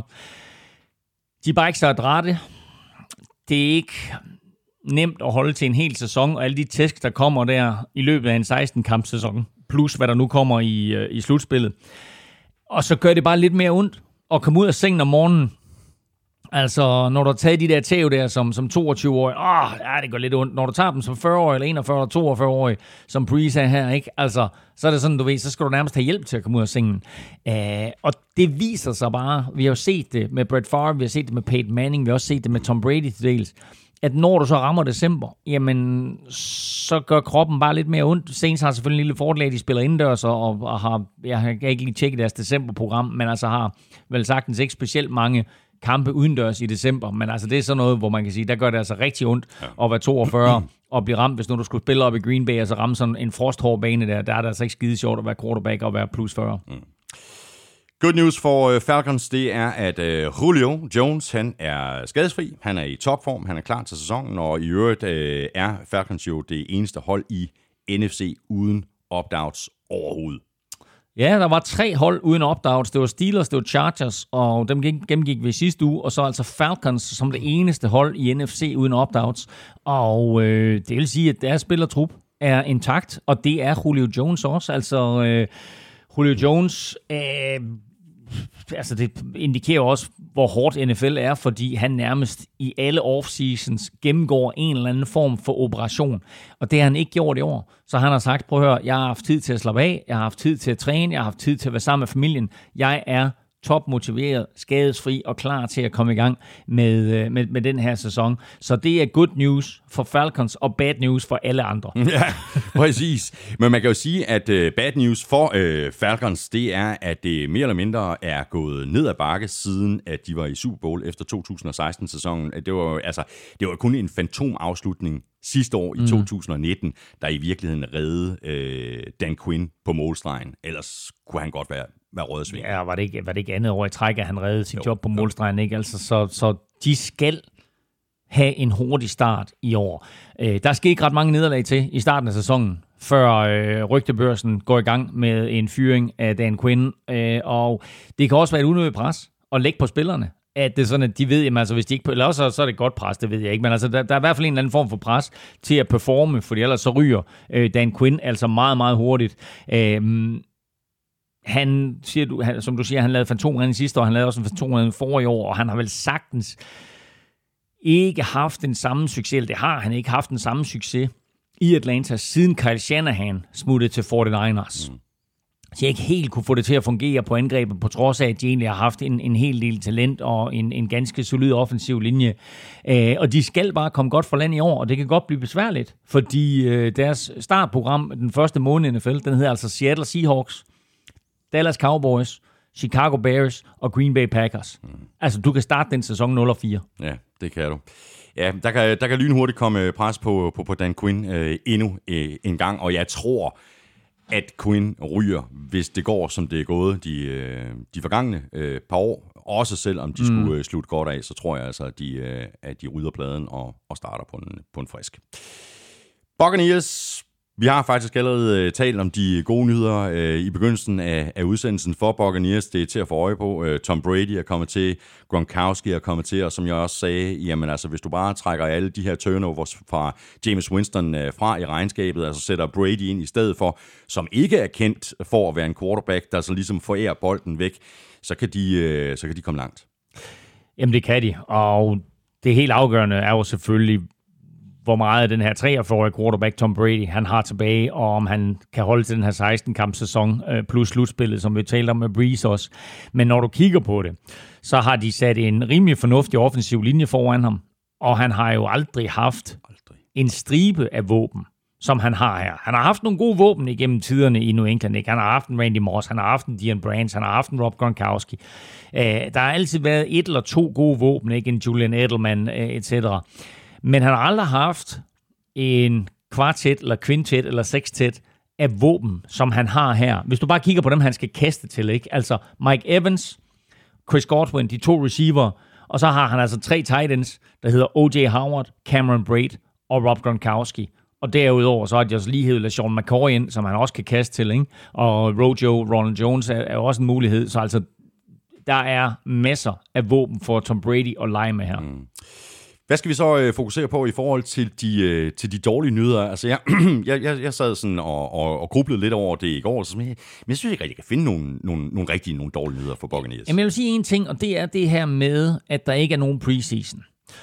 Fordi du hiver Tom Brady ind, og der er enormt store forventninger til ham. Men han kommer også fra et system, hvor han har været i øh, Bill Belichick og Josh McDaniels system i så lang tid, og hvor der er, altså man skal jo forstå, at angreb er jo et sprog i sig selv. Og hver angrebstræner har sit eget sprog. Og selvom det er en angrebstræner, som måske har stået i lære hos en anden angrebstræner, så ændrer sproget sig. Øh, min bror og jeg kører det samme system, men vi har stadigvæk vores forskelligheder i det der. Og så skal man lige lære, at det der det er den slags blocking, og det der det er det, det slags kast og så videre. Og her der kommer Brady og Gronkowski for den sags skyld, altså ind i et helt nyt system, hvor de skal lære et helt nyt sprog, og hvor du kun har tiden i klasseværelset, og du kun har tiden på træningsbanen. Du har ikke lige de der øh, fire preseason kampe, hvor man kan sige, okay, Brady har nok kun spillet en quarter i de to første, og måske en halvleg i den tredje, og så ser det ud den fjerde. Men du har bare ikke lige de der kampe til at finde en rytme, til lige at få justeret, nå for fanden, jeg kom til at sige det ord, da det skulle være det ord, mm. og så videre, til at få styr på audible-systemet. Der er bare mange ting, som den her øh, covid-19-prægede preseason eller mangel på samme mm. kommer til at betyde, og det gælder for ham, og det gælder for de andre quarterbacks rundt omkring, faktisk de nye quarterbacks i nye systemer, at det tager bare tid at lære det her sprog. Så har vi øh, Panthers, øh, hvor en øh, ny æra jo er begyndt, altså ud med Cam Newton og Riverboat Ron, øh, ind med Matt Rule og Teddy Bridgewater i stedet for. NFC South er loaded, øh, og det er, vel en, det er vel en positiv nyhed, at, at det her det er den perfekte timing i forhold til at starte et rebuild, der jo i virkeligheden kan tage mange år, men timingen er vel rigtig? Det skulle være nu. Øhm, altså, jeg, jeg er selvfølgelig på en eller anden måde ked af, at Cam Newton er røget videre, fordi jeg synes bare, at Cam Newton i det der et-tal der i Carolina, det bare sådan... Det var bare en institution på en eller anden måde. Mm. Men nu er de videre nu til det Bridgewater, den nye quarterback, så må vi se, hvad han kommer med. Uh, Matt Rule, lidt ligesom Joe Judge, i, i Giants kommer med et, et, et, et, et fint renommé, så kommer øh, Matt Rule jo altså her fra college-rækkerne, hvor han bare har været en superstjerne, uanset hvor han har været, og, og har taget virkelig dårlige hold og gjort dem gode og så videre, øh, og, og bare kommer med en aura, øh, og det mærker man jo fra første pressekonference også. Ja, ja. Så det her, det er helt sikkert den rigtige mand, øh, Øh, til at komme ind og lave det her rebuild i Carolina. Så the good news må være, at skulle der laves et rebuild, så er det fint at starte nu, og den rigtige mand til at gøre det, det er Matt Rule. Mm. Og nu øh, taler du om Aura, og øh, der er der i hvert fald en, øh, en spiller, hvis vi skal se på øh, nogle negative nyheder fra øh, Carolina. En spiller med Aura, øh, masser af karisma, øh, masser af pondus både på og uden for banen, som de kommer til at mangle, og det er Luke Kuechly er der ikke nogen tvivl om, at det gjorde ondt på dem, at han trak sig tilbage. Øh, jeg tror, det var klogt af ham. Nu talte vi lidt om, at Nick Chubb havde fået en hjernerystelse. Luke Kuechly øh, blev altså ved med at få hjernerystelse, og til sidst så øh, sagde øh, han selv, eller hans læge, eller hans agent, eller hans kone, at øh, Nå, nu, nu er det vist tid til, du stopper. Ja. Og det kom jo lidt som lyn fra en klar himmel i, var det midt februar eller andet, at Luke Kuechly, han trak sig tilbage og det betød jo så også, at Carolina Panthers var nødt til at, at kigge på draften på en anderledes måde, og kigge på free agency mm. på en mm. anderledes måde. Men uanset hvad du hiver ind af spillere, så kan du ikke erstatte øh, hans 125 øh, taklinger, og du kan ikke erstatte hans lederskab på banen. Øh, de der interceptions, han laver, den måde, han kan læse et forsvar på, eller et angreb på, og bare øh, få sit eget forsvar øh, i, på, alle spillere på de helt rigtige positioner. Altså, det, han er jo... Og hele når, hans energi. Jo, men, men også, du, ja, hele hans energi var selvfølgelig vanvittigt, når, når, man, når man ser videooptagelser med ham, eller film med ham, eller, eller kampe for en sags skyld. Du kan nærmest mærke helt ud igennem tv-skærmen, den mm. energi, han har. Men fra det øjeblik, han kom ind i NFL, blev Rookie of the Year, der var han jo Carolina Panthers forsvar. Og den brik mangler nu. Ja. Videre til uh, øh, NFC North og uh, Packers, uh, og selvom jeg nærmest som altid har, har vanskeligt ved at bedømme Packers og Vikings op imod hinanden, så er Packers vel, på papiret i hvert fald, det mest talentfulde mandskab i divisionen, eller hvad siger du? De er stadigvæk det mest talentfulde mandskab i NFC North. Øh, de har et, et virkelig solidt hold, og et hvert hold med Aaron Rodgers kan jo vinde fodboldkampe og kan vinde mange fodboldkampe. Det er det hold i NFC North, der har bevaret den største kerne øh, i forhold til 2019. Har ikke sagt farvel til ret mange profiler. øh, Brian Bulaga er selvfølgelig øh, smuttet til Chargers øh, som det største navn, men ellers så synes jeg, at de har formået at bevare kernen og de vigtige spillere øh, på holdet, så øh, de må være favoritter til at vinde divisionstitlen. Mm. Hvis vi så skal kigge på lidt øh, dårlige nyheder, eller jeg ved ikke, om det er deciderede nyheder, men altså, Rodgers havde det jo ikke sådan øh, super godt, for at sige det pænt, øh, med den øh, tidligere head coach, øh, Mike McCarthy. Spørgsmålet er, om forholdet til Matt LaFleur er ret meget bedre. Jamen altså, det er jo ikke, det er jo ikke sådan sagt åbent, øh, og selvom der jo nok sikkert er både spekuleret i det og også skrevet en del om det, og vi så det jo lidt til dels sidste år. Aaron Rodgers, han freelancer, øh, og LaFleur på en sådan semi-sofistikeret måde smider ham ind under bussen. Mm. Ikke? Øh, og øh, det, det, det, det kan bare ikke gå, øh, det der. Øh, og jeg synes faktisk også, at LeFleur på en eller anden måde har behandlet Rodgers virkelig dårligt. Jeg synes ikke, at han giver Rodgers mulighed for at udfolde sig.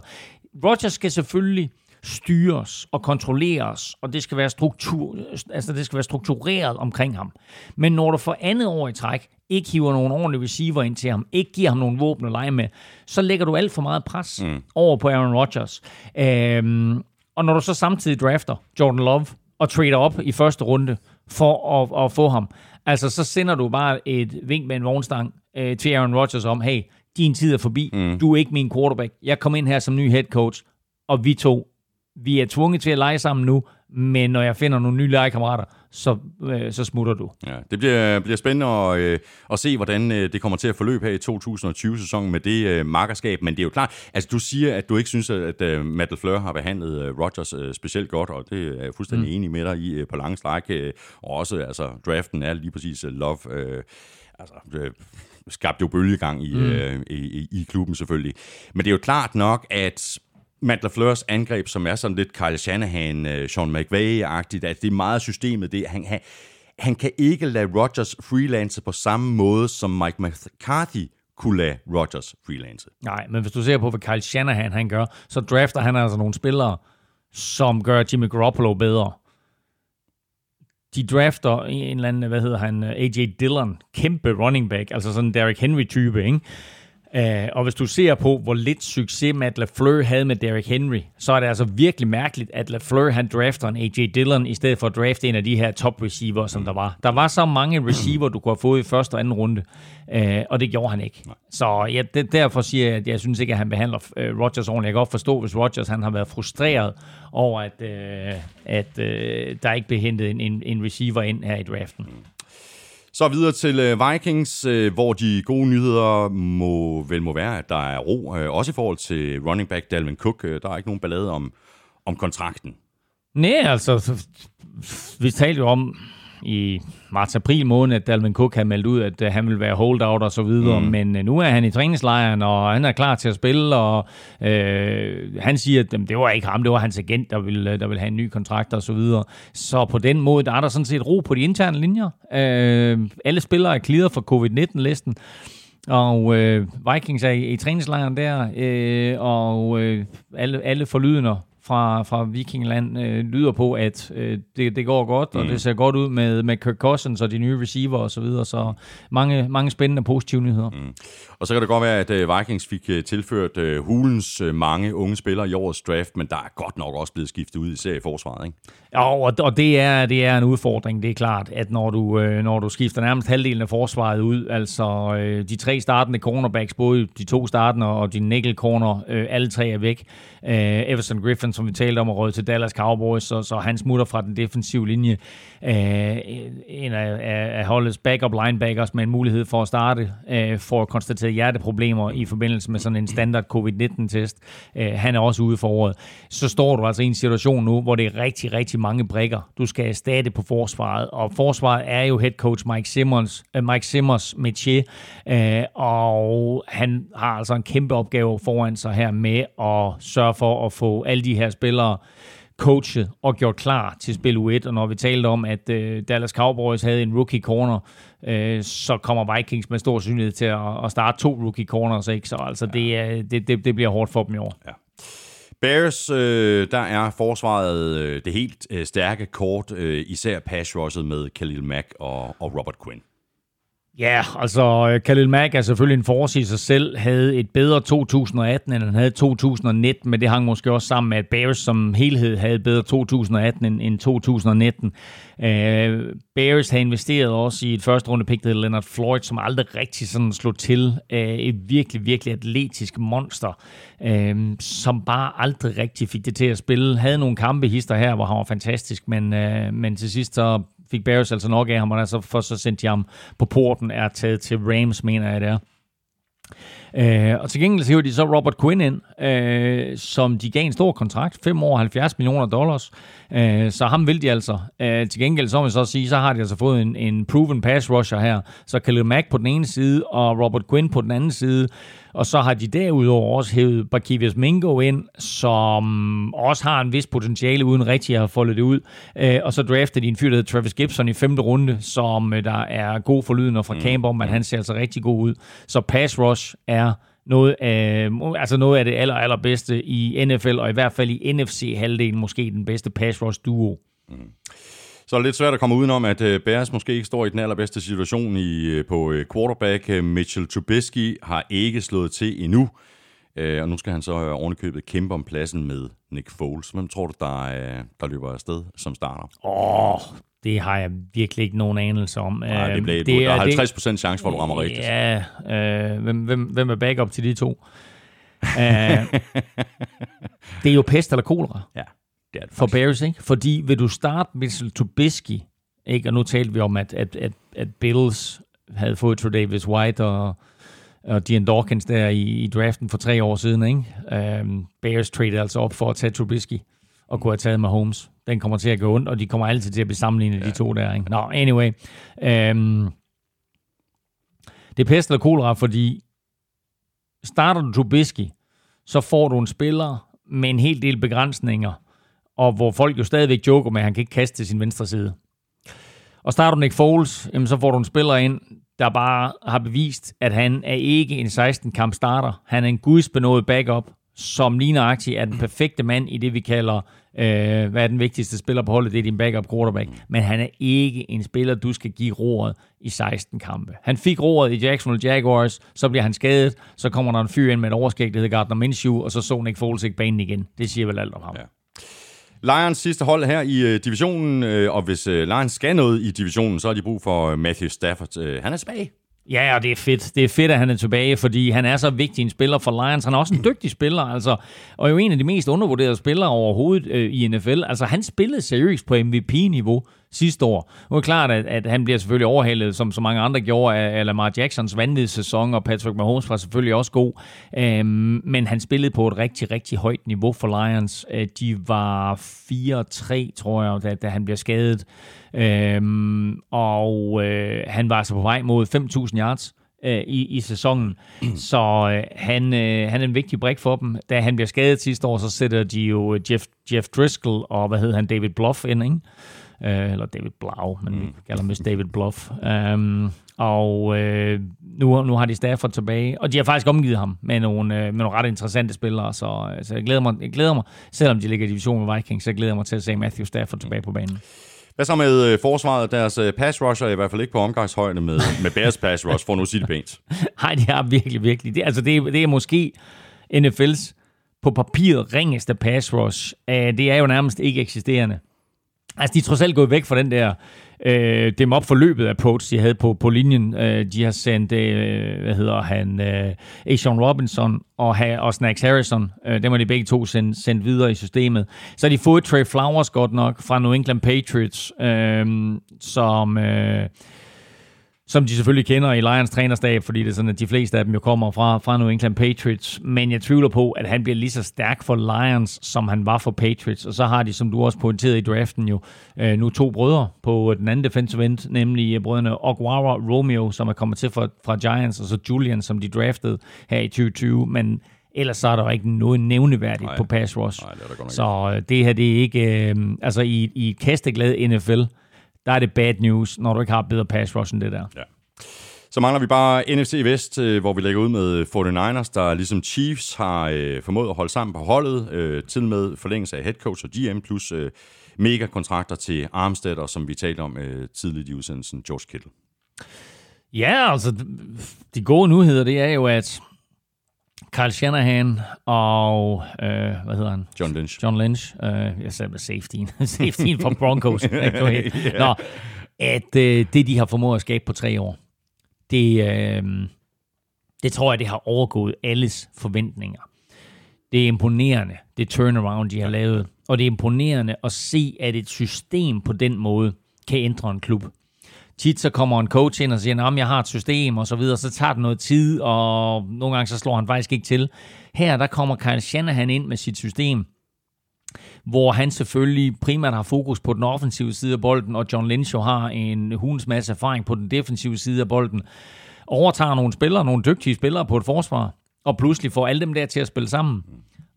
Og det er bare imponerende, hvad de har været i stand til i 49ers. Nu står de i Super Bowl sidste år, og altså undskyld mig, men øh, med ni minutter tilbage af Super Bowlen, der lignede de jo Super Bowl-mestrene, mm. inden der gik med Holmes magi i den. Ja. Så det her, det må umiddelbart være favoritten øh, i NFC, selvfølgelig med Saints øh, vil være derop, øh, Seahawks måske også endda, øh, men der er ikke ret mange andre hold, som sådan talentmæssigt er stærkere besat. Vi har nævnt Saints selvfølgelig, mm. men hele vejen rundt for 49ers, både angrebsmæssigt og forsvarsmæssigt, så er det her altså bare en vanvittig stærk trup. Mm. Og det kan man jo øh, vælge at øh, se på, øh, på, på den her stærke trup, øh, og at det er gået så godt i de her tre år med, med Shanahan som, som head coach, som gode nyheder. Men det kan måske også være dårlige nyheder. Altså, der er mega forventningspres nu i år. Det var der jo ikke sidste mm. år øh, mm. til det her hold. Spørgsmålet er om øh, holdet og om Carl Shanahan kan leve op til de her forventninger. Det, altså, jeg har ikke rigtig noget forhold til, hvad, hvad, hvad, hvad, sådan, hvad læser du sådan på de sociale medier og, og San Francisco-aviser? Ja, altså, øh, det er udelukkende positive øh, vibes, øh, og de er meget, meget langt fremme i skoene og måske også lidt for langt fremme i, i skoene øh, til min smag, fordi de begynder allerede at snakke om Super Bowl. Mm. Ikke? Og det skal man være varsom med. Altså, man skal altså først lige øh, komme igennem øh, grundspillet på 16 kampe, og hvis man så for, formår at, at spille sig i slutspillet, jamen, så skal man altså også lige vinde nogle kampe, inden man kan stå i Super Bowl og vinde den der Super Bowl, som de alle sammen er opsatte på. Hey, øh, vi blev snydt sidste år, nu tager vi den. Man kan sige det på en måde, nogle gange så øhm, er NFL, eller ofte er NFL jo en størrelse, der bevæger sig meget hurtigt, og når et hold har succes, så sker der to ting. Andre hold kopierer det, du har gjort for succes, øh, og, øh, og andre hold øh, har kigget så meget film, så når de spiller mod dig næste gang, så er de bedre forberedt. Mm. Udfordringen for alle andre hold med Fort Niners, det er den talentmasse, de har. Altså, du kan da se nok så meget film på Nick Bosa. Hvad fanden vil du gøre ved ham? Ikke? Altså, øh, det er klart, at de mister en vigtig brik i det Forrest Buckner på forsvaret, og så må vi se, hvor væsentlig han var, fordi bliver han en force for Colts, og er det blevet lidt nemmere at løbe imod Fort Niners, så er det klart, at så er det måske ikke verdens bedste trade, men altså, de hiver Javon Kinlaw ind, og de, det jeg hører fra Fort Niners camp, det er, at Javon Kinlaw, han bare ser røvgod ud. Mm. Så altså, øh, det er svært at gøre noget ved Fort Niners. Øh, så jeg tror, du har ret, at det, der skal ske for dem, det er, at lige meget hvad der bliver skrevet, og lige meget hvad der bliver sagt, så skal Kyle Shanahan og John Lynch få spillerne til at beholde benene på jorden. Præcis. Øh, for, og en kamp ad gangen. Og en kamp ad gangen, mm. øh, ad gangen fordi øh, det kan, altså det værste, der kan ske for dem, det er, at det stiger dem til hovedet. Ja. Seahawks, øh, en klar udfordrer til 49ers i NFC Vest. Øh, de gode nyheder, det er, åh, hvor har vi sagt det mange gange, men øh, jeg siger det igen. Russell Wilson og Pete Carroll, så længe det Marker Park mm. er i Seattle, så er Seahawks øh, contenter i divisionen, og måske endda mere end det. Det er jo øh, måske NFL's næstbedste træner, og så måske NFL's lige nu bedste quarterback. Ej, undskyld, det var, det var løgn. Altså, du har selvfølgelig Patrick Mahomes eller Lamar Jackson, men, men lad os sige NFC's bedste quarterback. Men du kan, da godt, du, du kan da godt argumentere for, at Russell Wilson er den bedste quarterback i ligaen. Det kan ja, du, det, du kan, godt det, lave det, det, det, det, kan du sagtens. Ja, jamen, det kan du sagtens. Altså, øh, det værste del det er, at han kombinerer jo faktisk det, som Lamar Jackson er god til, og det Patrick Mahomes er god til. Ikke? Ja, så, øh, så han er en vanvittig dygtig spiller. Pete Carroll har været 10 år nu i Seattle. Han har haft holdet i øh, slutspillet i de 8. Russell Wilson har været 8 år i Seattle, og han har været i slutspillet i de syv af årene. Uh, og man skal bare lægge mærke til, at han altså blev Rookie of the Year i sit... Han kom ind i ligaen i 2012. Han blev Rookie of the Year i det år. Han blev draftet i tredje runde, nummer 1 og 2 i draften det år. Det var altså Andrew Luck og RG3. Mm. Og dem overhalede han jo. Startede jo fra dag 1 af. Og prøv at høre noget andet vildt det er. Han har startet samtlige kampe for Seattle, siden han kom ind i ligaen. Så det er 96 grundspilskampe og noget med 15-18 slutspilskampe, som han har startet for Seattle. Det er altså helt vildt. Det er imponerende.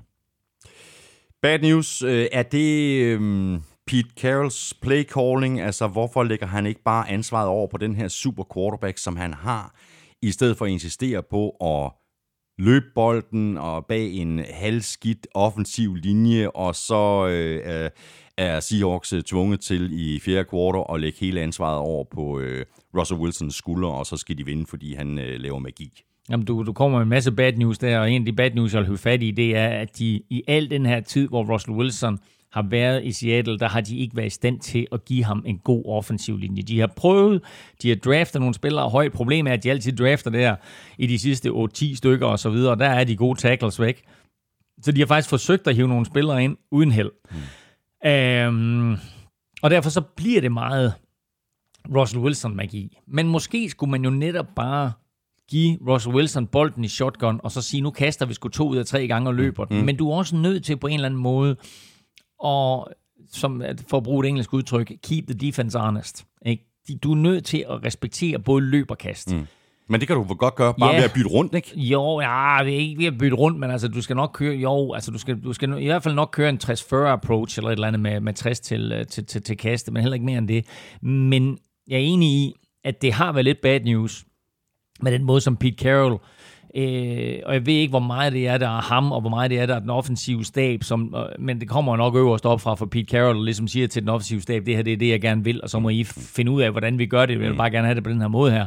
Men der har været kaldt for mange løb, og der har været kaldt for mange intetsigende løb i starten af kampen, og så ender det altid med sådan en 3-4 quarter, så kommer der Russell Wilson magi, og så vinder de jo et, et utal ja. af kampe, fordi han er så frygtelig dygtig. Ja, præcis. Øhm, og der vil det måske lægge lidt mindre pres på både forsvar og ham, hvis det er sådan, at man løb bolden lidt mindre, øh, kaste nogle af de her high percentage kast, hvor det er sådan, at du kaster bolden ud i kort til en running back, der så skaffer 4-5 yards, ikke? Mm, mm. og så er det principielt et løbespil, men du har begået det på baggrund af et Russell Wilson kast. Så lidt bad news er selvfølgelig, som du siger, hans play calling, den offensive linje, og kan man ændre lidt på det, så går det faktisk hen og bliver good news. Mm, præcis. Rams, øh, de har rigtig mange spillere nu, når vi taler om øh, kastangreb, så har de rigtig mange spillere, der kan gribe bolden. Cooper Cup er tilbage, øh, og så har de jo også en helt ny øh, konstellation på running back. Øh, ja, de har øh, ja, en helt ny ja, trio, vel sagtens, på running back. Men altså, som du siger, de har mange spillere, der kan gribe bolden. Altså, både Cooper Cup og Robert Woods havde over 1000 yards sidste år. Det er ikke så tit, at det sker, øh, at et hold har 2000 yards receiver, men, øh, men det havde de altså i 2019. Og læg så dertil øh, de her tre tight ends, øh, som de har, øh, Tyler Higby og Gerald Everett, som jo begge to havde en vis form for succes sidste år. Og så har de så draftet den rookie, der hedder Bryce Hopkins, som godt kunne gå, gå hen og være en, øh, en positiv overraskelse. Og så ser kastangrebet faktisk ret fornuftigt ud for, øh, for, for Jared Goff. Og hvem der så skal give bolde af, af de her running backs, øh, det bliver lidt spændende at se, men må ikke det bliver Malcolm Brown, der får, der får de fleste muligheder og får de fleste plays på banen. Jo. Selvom der både er, hvad hedder han, rookie Cam Akers øh, draftet i, og der er, hvad hedder han, ikke Damian Williams, men... Øh, jeg har en Damien et eller andet derude. Jeg kan ikke huske, hvad den tredje hedder. Men, øh, men altså rigtig, rigtig interessant trup, de har, og så øh, offensiv trup, de har, og så er spørgsmålet bare, hvordan Jared Goff han forvalter det her. Ja. Øhm, de gik all in, Rams, i 2018. De øh, nåede i, i Super Bowl, øh, tabte. 2019-sæson var, var, var, var lidt af en, af en skuffelse. Og det må man vel sige, det er de dårlige, de bad news fra Los Angeles for Rams vedkommende, at det har været en elendig håndtering af kontrakter og lønloft, og altså, de, de har malet sig selv op i et hjørne. Ikke? Det har de. Uh, de har sat sig selv i en meget, meget svær situation. De har været nødt til at sælge ud af fordi uh, de gav Todd Gurley og Jared Goff nogle kæmpe kontrakter, og alt for store kontrakter for en sags skyld. Uh, de var naturligvis nødt til at give Aaron Donald de penge, han nu var værd, fordi det, det, det er altså hvor de fleste hold jo har deres quarterback som den centrale spiller på holdet, så er Aaron Donald, han er bare den centrale spiller på det her Rams-hold, så selvfølgelig var du nødt til at give ham penge. Men Gurley fik alt, alt for mange penge, og i min optik, der var kontrakten til Jared Goff også alt, alt for stor. Øhm, og nu betaler det så prisen, fordi øh, de har sat sig selv i en, en, en, en lidt en kattepine her, og jeg har ikke overblikket med hensyn til næste års lønloft, men jeg kunne sagtens forestille mig, at de ryger i problemer når lønloftet skal ned på 175 millioner, eller, eller hvad det nu bliver. Øh, for de skal også ud og har skrevet kontrakt med Jalen Ramsey. Og Jalen Ramsey, han har fat i øh, coronas på, på Rams, fordi de har givet to første runde picks for ham. Så det er ikke noget med, at de kommer til at sige, Nå, men tak for nu. Ikke, det var hyggeligt, så længe du var her. Øhm, og så har han jo, da han kom til klubben, lovet et eller andet med, at han skal nok skrive under og så videre, og, og være venlig i forhandlingerne. Ja, ja, mig ass, ikke? Når den tid kommer, så vil han op. Ramsey vil op og have 20 millioner dollars om året. Det kan der ikke være nogen tvivl om. Nej. Og det får Rams svært ved at betale. Så må vi se, hvordan de kommer til at strukturere det. Så mangler vi bare et øh, hold, og det er Cardinals. Øh, de gode nyheder øh, fra Cardinals land, det er Kyler Murray, øh, hans andet år. Og måske kan han gentage succesen fra Patrick Mahomes og Lamar Jackson i deres andet år. Hvad er fælles for de to i deres andet år? Jamen, det er fordi, de endte jo med at blive MVP, ikke? Præcis.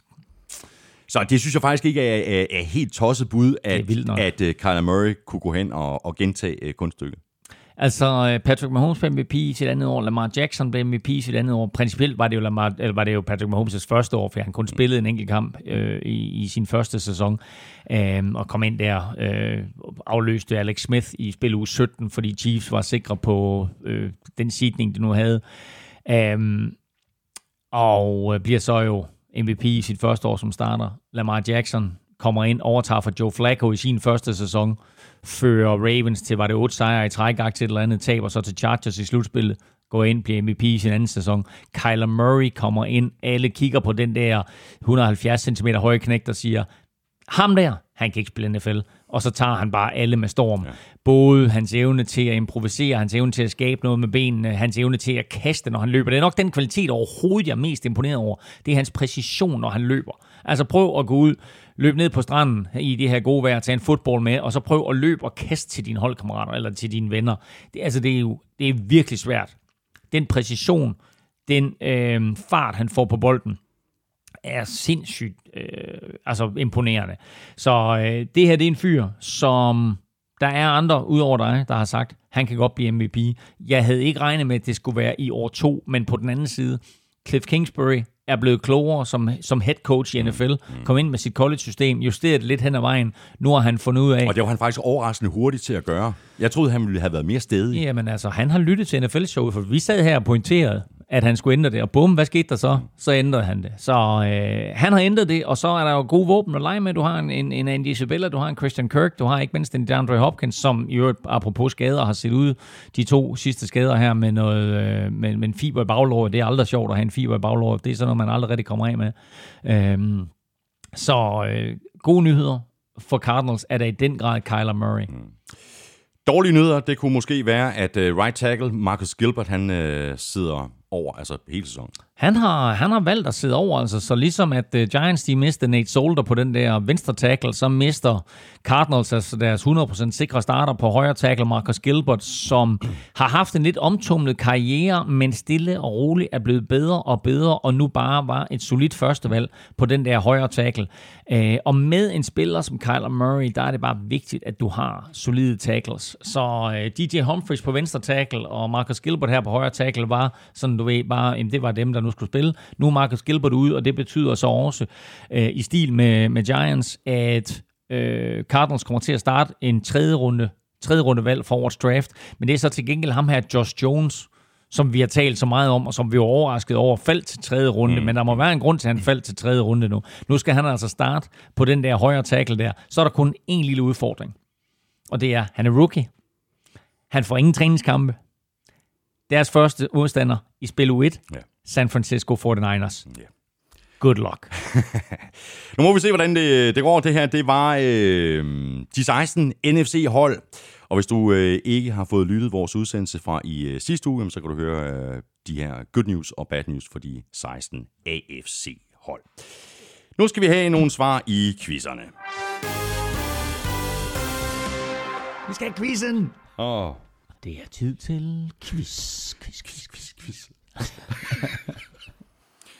Jeg vil gerne have lov til at svare først, Elming. Og det vil du. Godt. Jamen, øh, jeg stiller spørgsmålet igen, og det var, hvilken quarterback vandt Heis- Heisman Trophy- Trophy-trofæet i, øh, i 1984, blev draftet af Rams i 85, startede karrieren i USFL for New Jersey Generals, blev senere en kæmpe stjerne i Canada, hvor han vandt tre mesterskaber og tre MVP's, og også nåede at spille for fire NFL-klubber, inden han trak sig tilbage. Kan det passe, at det er en spiller, som du har nævnt et par gange her i løbet af de seneste par udsendelser, og som du godt kunne tænke dig en quiz omkring? Mm, Dr. Flutie. Du siger Doc Flutie. Det er fuldstændig korrekt. Åh, oh, phew. Nå, jamen, øh, så er vi nået frem til Armstrongs øh, dækquiz, øh, og spørgsmålet lød, hvem er den Heisman Trophy-vinder, der er blevet draftet senest i NFL-draften? Ja. Altså ikke senest årstalsmæssigt, men Ja. taget senest i altså, draften, ikke? Ja, godt. Øhm, der var jo en Heisman Trophy-vinder, der hed Charlie Ward, som øh, aldrig blev draftet, fordi han valgte at spille basketball. Øh, men han er åbenbart ude af den her lille quiz, fordi øh, det er åbenbart, at hvem der er blevet draftet. Og der må jeg også naturligvis sige Vinny Testaverde. Nå, not quite. Men det er heller ikke dit svar. Nå, men så siger jeg Doc Flutie. Det er fuldstændig korrekt. Det er helt vanvittigt. Men det siger, vi har ikke aftalt det her. Det er ikke aftalt. Ved du hvad, han blev, Vi- han, vi- vi han, han at- blev valgt med pick nummer 286 Ja, som Heisman Trophy-vinder, ikke? ja. Men det var dengang, der var øhm, 12 runder i NFL-draften. Jeg tror, han blev taget i runde nummer 8 eller 9. 11. runde. Var det 11. tror Var det 11. 11. Okay, Var runde. det 11. runde, mand. Sindssygt. Ja, det er godt nok. Nå. Nå, men det var, det var nogle gode quizzer. Vi er så frygtelig forudsigelige. ja, fuldstændig. Vi er så forudsigelige. Men uh, det har været en fornøjelse alligevel. Tak for i dag, Elming. I lige måde, det var skønt. Øhm, og nu er der altså under fire uger til sæsonstarten. Det bliver så, simpelthen så fedt, ikke? Øh, Og krydser vi bare fingre for, at, Nu håber at vi. det bliver på sporet, Ja, ikke? og, og, og udfordringen er lidt, at den kanadiske fodboldliga, apropos Doc Flutie og så videre, jo aflyste deres sæson i går. Så øh, den er lagt ned nu. Øh, NFL kører ufortrødent videre. Mm. Øhm, Og jeg tror, der skal meget til, for at den ikke bliver sådan noget. Det kan godt være, der sker noget undervejs i sæsonen, der, ja, ja. der kaster grus i maskineriet, ja. men altså, sådan som det ser ud lige nu, så tror jeg, at vi får en NFL-sæson. vi kommer i hvert fald i gang til tiden. Ja. Øh, og så håber vi på alt det bedste, og at øh, holdene og spillerne er i stand til at håndtere det her, og at det er sådan, at NFL øh, undgår alt for mange øh, udbrud, og alt for mange store udbrud. Fornøjelse, i sandhed en fornøjelse, og det håber jeg også, at du synes, det har været. Og hvis øh, du synes det, jamen øh, så skulle du tage og stikke os en anmeldelse af nogle stjerner i et af de steder, hvor det er muligt, for eksempel i iTunes. Du kan også gøre, som øh, 524 gode mennesker allerede gør, nemlig støtte os med et valgfrit beløb på tier.dk eller via linket, der ligger på nflsød.dk. Kæmpe stor tak til alle, der støtter os. Vi kunne ikke gøre det uden jeres hjælp. Vi kunne heller ikke gøre det uden vores gode venner og samarbejdspartnere fra Tafel. Støt Må- må- dem, må- de støtter os. Og må jeg lige sige, de her honningriste cashew mix, kæft, de er gode. de er jeg vil lige ved at sige noget grimt, ikke? men ja. de, er rigtig, de er rigtig, rigtig gode. Godt. Hvis du har øh, spørgsmål eller øh, kommentarer til showet, jamen, så kan du gøre det på øh, Twitter, og du kan også gøre det på Facebook, og du kan også skrive på mailsnablag.nflshowet.dk. Følg Mr. Elming på Twitter på snablag NFLming. Mig kan du følge på snablag Thomas Kvartrup. Tak for nu. Vi høres ved i næste uge.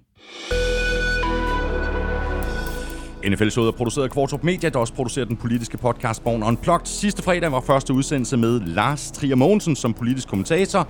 Vi gør det igen nu på fredag. Elming og resten af cykelslinget over på Veloropa-podcasten er i det helt tunge gear, og så er Elming og jeg ellers tilbage med meget mere NFL i næste uge. Ha' det godt så længe. Hot hot.